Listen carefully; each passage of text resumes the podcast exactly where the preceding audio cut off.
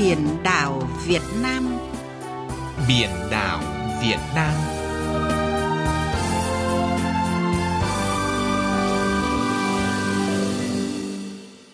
Thưa quý vị, thưa các bạn, kinh tế biển bền vững, động lực tăng trưởng trong giai đoạn mới là nội dung trong phần đầu chương trình Biển đảo Việt Nam hôm nay. Chuyên mục vươn khơi bám biển với nội dung đảm bảo an toàn hiệu quả trong khai thác. Mời quý vị và các bạn cùng nghe. Thưa quý vị, thưa các bạn, với đường bờ biển dài, diện tích biển thuộc quyền chủ quyền và quyền tài phán gấp 3 lần diện tích đất liền, Việt Nam đang có nhiều lợi thế để đẩy mạnh phát triển kinh tế biển. Nghị quyết số 36 về chiến lược phát triển bền vững kinh tế biển Việt Nam đến năm 2030, tầm nhìn đến năm 2045 đã nhấn mạnh. Phát triển bền vững kinh tế biển trên nền tảng tăng trưởng xanh, bảo tồn đa dạng sinh học, các hệ sinh thái biển, bảo đảm hài hòa giữa các hệ sinh thái kinh tế và tự nhiên, giữa bảo tồn và phát triển, giữa lợi ích của địa phương có biển và địa phương không có biển, phát huy tiềm năng, lợi thế của biển, tạo động lực phát triển kinh tế đất nước cần được nhanh chóng thực hiện. Phóng viên Thu Lan có bài viết. Để trở thành một quốc gia mạnh về biển, giàu lên từ biển, Đảng và Nhà nước ta đã có nhiều chủ trương, đường lối cụ thể hóa và thể chế hóa về nội dung này. Trên cơ sở tổng kết nghị quyết Trung ương 4 khóa 10 về chiến lược biển Việt Nam đến năm 2020, hội nghị lần thứ 8 Ban chấp hành Trung ương Đảng khóa 12 năm 2018 đã thông qua nghị quyết 36 về chiến lược phát triển bền vững kinh tế biển Việt Nam đến năm 2030, tầm nhìn đến năm 2045. Đây là chủ trương chính sách lớn về biển của Việt Nam và cũng có thể coi như tuyên ngôn chính trị về biển, khẳng định tư tưởng đường lối của nước ta về phát triển biển đảo trong thời kỳ mới. Phó giáo sư tiến sĩ Bùi Tất Thắng, nguyên viện trưởng Viện Chiến lược Phát triển Bộ Kế hoạch và Đầu tư cho rằng, Nghị quyết 36 thể hiện tầm nhìn dài hạn của Việt Nam trong việc khai thác hợp lý các nguồn lực từ biển để phục vụ phát triển nhanh và bền vững đất nước. Để phát triển được kinh tế biển rồi để khai thác các nguồn lợi của biển vươn ra tầm xa, hội nhập vào quốc tế và phát triển kinh tế biển xanh theo kịp với thời đại thì tôi cho rằng chúng ta cần phải mở rộng mạnh mẽ bằng cách là có được những cái đối tác chiến lược phát triển kinh tế biển đảo để mà hợp tác là hết sức quan trọng. Tuy nhiên là giải pháp hợp tác thì nó chỉ có hiệu quả khi mà chúng ta chuẩn bị cái nội lực tốt. Vì vậy nó lại trở lại vấn đề là chúng ta phải có một tổ chức tốt và cùng với nó là phải đào tạo cái đội ngũ nhân lực cho tất cả các ngành nghề kinh tế biển.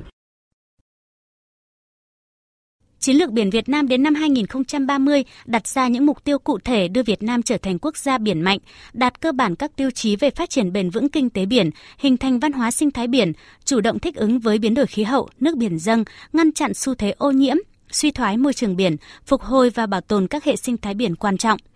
Bên cạnh đó, việc phát triển kinh tế biển còn có một ý nghĩa đặc biệt quan trọng đối với nước ta, đó chính là đảm bảo quốc phòng an ninh, bảo vệ chủ quyền biển đảo – Biển ôm suốt chiều dài đất nước với hơn 3.260 km bờ biển, hơn 3.000 hòn đảo lớn nhỏ và vùng lãnh hải thuộc chủ quyền toàn vẹn của dân tộc Việt Nam.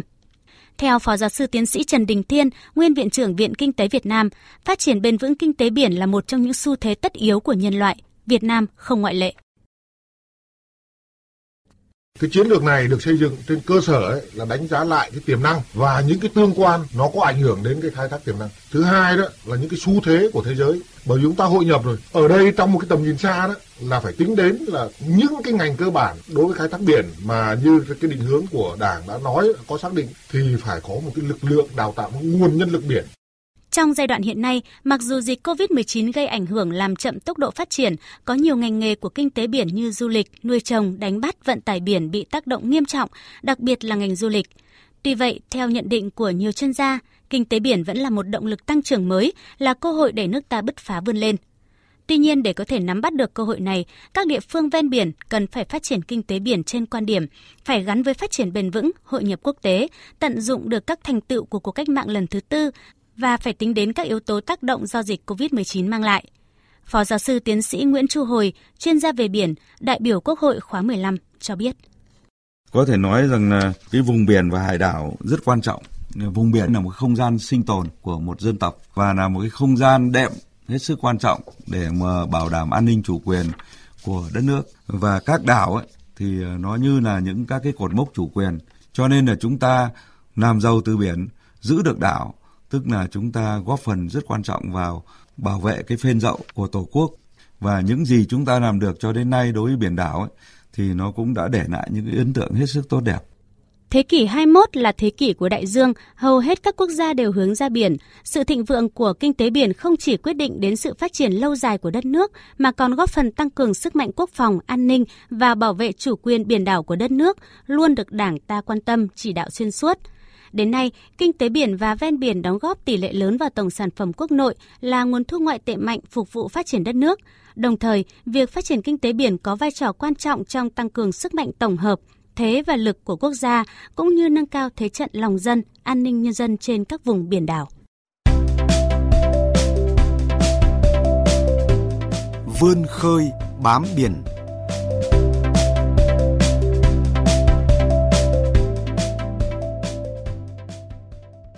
Thưa quý vị, thưa các bạn, tại huyện đảo Phú Quý, tỉnh Bình Thuận, nghề khai thác hải sản có truyền thống từ bao đời nay. Hiện trên đảo đang có hàng trăm tàu cá với hàng nghìn ngư dân tham gia khai thác hải sản ở vùng biển xa với đủ loại nghề từ lặn biển, câu mực, lưới để nâng cao năng suất đánh bắt và giảm rủi ro. Bà con ở đây đã cùng nhau tổ chức thành các tổ đội, nghiệp đoàn khai thác hải sản. Họ cùng đánh bắt, thu gom lại hải sản, bán ngay trên biển, giúp đỡ nhau khi gặp rủi ro. Bài viết của phóng viên Đài Tiếng nói Việt Nam về mô hình này. Đi đánh bắt hải sản từ khi mới chỉ 14 tuổi, anh Nguyễn Văn Bình ở thôn Phú Long, xã Long Hải, huyện đảo Phú Quý đã có 20 năm bám biển ở vùng khơi xa. Trải qua bao đợt sóng to gió lớn, hiểm nguy rình rập, anh Bình cho biết cá đánh bắt đưa về đến bờ thường mất nhiều thời gian, giá bán thấp nên thu nhập cũng không ổn định, rồi còn nguy cơ bị tai nạn rủi ro trên biển.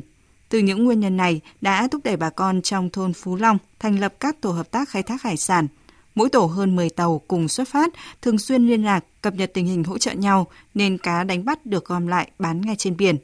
Tàu thiếu gì, hỏng gì, gọi nhau giúp đỡ, nên thu nhập từ nghề biển cao hơn so với trước đây. Nói chung là nó phải đạt được hơn là vì lý do là ờ, đi cùng đoàn ờ, hỗ trợ với nhau á, trong khi máy móc mà bị sự cố thì anh em liên lạc đó tới mà dìu dắt đưa đưa về là cái máy cái lạnh nó không bị hư một một đợt biến thì uh, nguyên cả cả thôn luôn. À. đi lại liên lạc mười mấy chiếc lại liên lạc từ uh, vùng vùng phía bắc trực xe và nam trực xe là đều. Cùng cùng liên lạc hàng ngày hàng giờ được. Ở xã Long Hải có hai tổ đội đánh bắt xa bờ với hơn 20 chiếc tàu cùng ra khơi khai thác ở các ngư trường quanh quần đảo Trường Sa và nhà giàn JK1. Theo ông Ngô Văn Chức, tổ trưởng tổ đội đánh bắt số 1 xã Long Hải, Trước đây bà con chủ yếu đánh bắt gần bờ, bây giờ tích lũy được vốn, lại có chính sách hỗ trợ từ nhà nước, nên bà con đóng tàu vươn khơi xa, liên kết sản xuất với nhau theo tổ đội.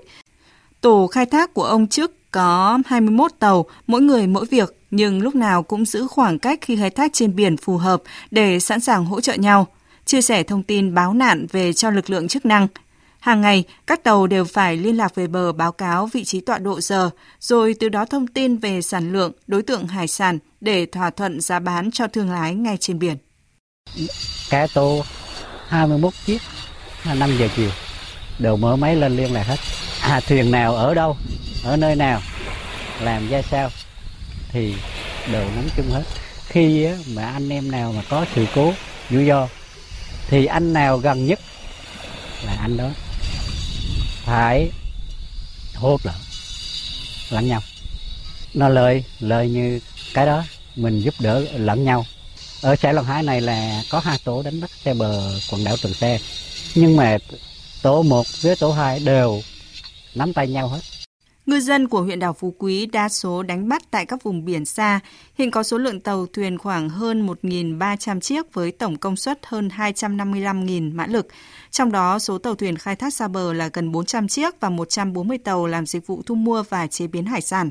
Tại đảo Phú Quý, nghiệp đoàn nghề cá cũng đã được thành lập từ năm 2013. Nghiệp đoàn nghề cá xã Tam Thanh có 30 tàu đánh bắt xa bờ, 275 ngư dân tham gia. Ông Mai Văn Tiến, Chủ tịch nghiệp đoàn nghề cá Tam Thanh cho biết, từ khi có nghiệp đoàn nghề cá, thu nhập từ nghề được nâng cao rõ rệt. Các tàu đều phải trang bị máy giám sát hành trình, ghi chép nhật ký khai thác đầy đủ. Bên cạnh đó, mỗi tàu khi vươn khơi phải đảm bảo các thiết bị cứu hộ cứu nạn như áo phao, phao tròn, phao bè, tủ thuốc y tế. Từ khi mà có nghiệp đoàn nghề cá thì cái à, sản lượng khai thác là nó sẽ tăng.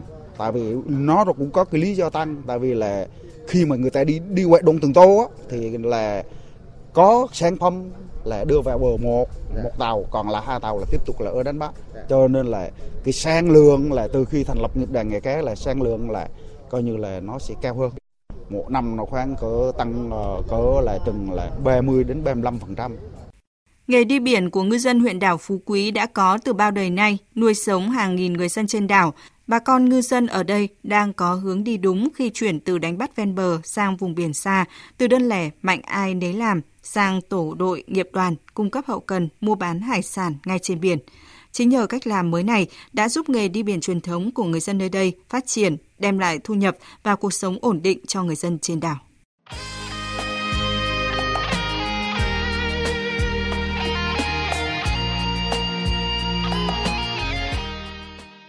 Thưa quý vị, thưa các bạn, thời tiết, nhiệt độ thay đổi thất thường, tạo điều kiện thuận lợi cho dịch bệnh phát tán và lây lan, ảnh hưởng đến sự sinh trưởng và phát triển của nuôi trồng thủy sản lồng bè ở các cửa sông, cửa biển và hồ đập. Theo Trung tâm Dự báo Khí tượng Thủy văn Quốc gia, từ nay đến cuối năm có thể xuất hiện nhiều hình thái thiên tai, mưa rông, bão lũ, thời tiết thay đổi cực đoan, gây bất lợi cho nuôi trồng thủy sản. Các hộ nuôi cần lưu ý những gì để giảm nguy cơ rủi ro và tăng hiệu quả trong nuôi trồng. Chuyên gia thủy sản Kim Văn Tiêu sẽ tư vấn giúp quý vị và các bạn chủ động ứng phó thời tiết cực đoan trong nuôi trồng thủy sản. Mời quý vị và các bạn cùng nghe. Thưa ông Kim Văn Tiêu, thời gian gần đây những hình thức thời tiết cực đoan xảy ra liên tục, nắng nóng kéo dài và mưa lũ đột ngột. Điều này có ảnh hưởng như thế nào đến nuôi trồng thủy sản ạ? À, vâng, à, bà con nuôi trồng thủy sản thì nắm rất rõ là động vật thủy sản có sức đề kháng rất yếu, rất dễ bị à, giảm sức đề kháng và đặc biệt là khi mà thời tiết thay đổi cực đoan như nhiệt độ dao động trong ngày và đêm lớn rồi lúc ra mùa thì tôm cá có thể ngừng ăn và chết do sốc nhiệt do nhiễm bệnh đặc biệt là thiếu dưỡng khí vào buổi sáng cho nên là chuyên gia vẫn được khuyến cáo cho bà con là khí hậu thất thường thì nuôi tôm cá rất khó lường. À, vậy bà con nuôi trồng thủy sản cần đặc biệt chú ý những gì? Vâng, trước hết thì bà con nuôi trồng thủy sản cần chú ý theo dõi chặt chẽ dự báo thời tiết hàng ngày để kịp thời chuẩn bị phòng tránh đạt hiệu quả cao nhất. Đồng thời phải chuẩn bị đủ vật tư, dụng cụ cần thiết cho việc chống bão và thu hoạch sớm nếu tôm cá đạt kích cỡ thương phẩm với phương châm thanh nhà hơn già đồng. Đồng thời ta cũng thả tôm cá với mật độ thơ hơn các vụ khác để giảm nhằm giảm rủi ro. Và hàng ngày thì phải kiểm tra củng cố bờ, ao, hồ, lồng bè cho chắc chắn để tránh làm bão lũ làm hư hại. Với mưa bão thì thiệt hại về thủy sản vẫn là rất lớn, đặc biệt là với những cái tỉnh ven biển. À, theo ông Kim Văn Tiêu thì lúc này bà con ngư dân cần làm gì để khắc phục được những cái thiệt hại ạ? Vâng, ở trong uh, trường hợp mà uh, các ao hồ nhỏ nước tràn vào nhưng không mất cá hoặc mất ít nhiều thôi thì những ao hồ mà còn tôm cá đó thì bà con nên chuẩn bị một cái ao mới để chuyển tôm cá sang đó vì nếu nuôi ở ao cũ mà đã bị nước tràn vào thì cái bùn đã ô nhiễm nó đưa vào đáy ao rồi nên nuôi trước sau tôm cá cũng sẽ bị bệnh và thời gian rất ngắn chỉ khoảng trên dưới 15 ngày thôi. Yeah. Ừ.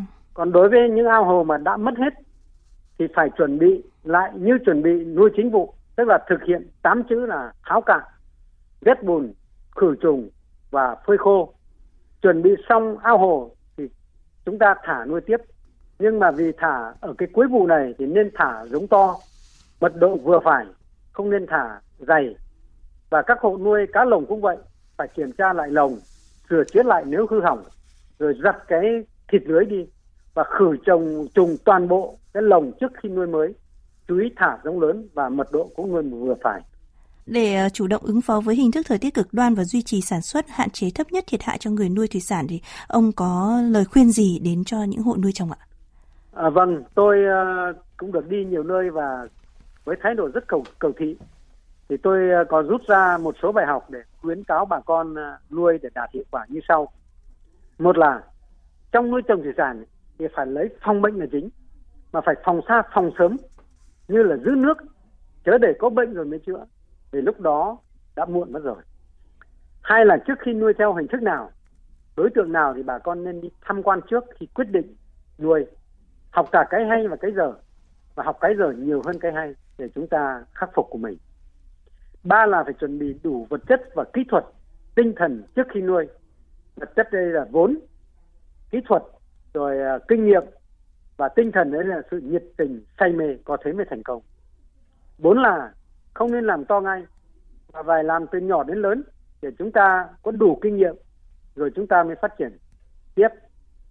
Năm là làm đến đâu phải ghi chép nhật ký đến đó, để làm tài liệu nghiên cứu cho vụ sau và đặc biệt là giúp cho truy xuất nguồn gốc rồi nghiên cứu. Sáu là phải chủ động sáng tạo, không được dập khuôn máy móc vì thực tế không mô hình nào hoàn hảo mà cũng giống nhau cả. Mỗi nơi thì đất, nước, khí hậu một khác. Bảy là đừng bao giờ thất vọng mà hãy nuôi khát vọng, bởi ngày mai đang bắt đầu từ ngày hôm nay. Xin à, chúc bà con nuôi trồng thủy sản luôn thành công. Vâng à, xin cảm ơn ông Kim Văn Tiêu ạ. Thông tin do Trung tâm Khuyến nông Quốc gia phối hợp thực hiện.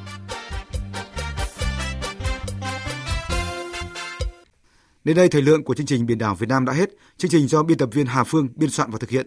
Cảm ơn quý vị và các bạn đã quan tâm lắng nghe.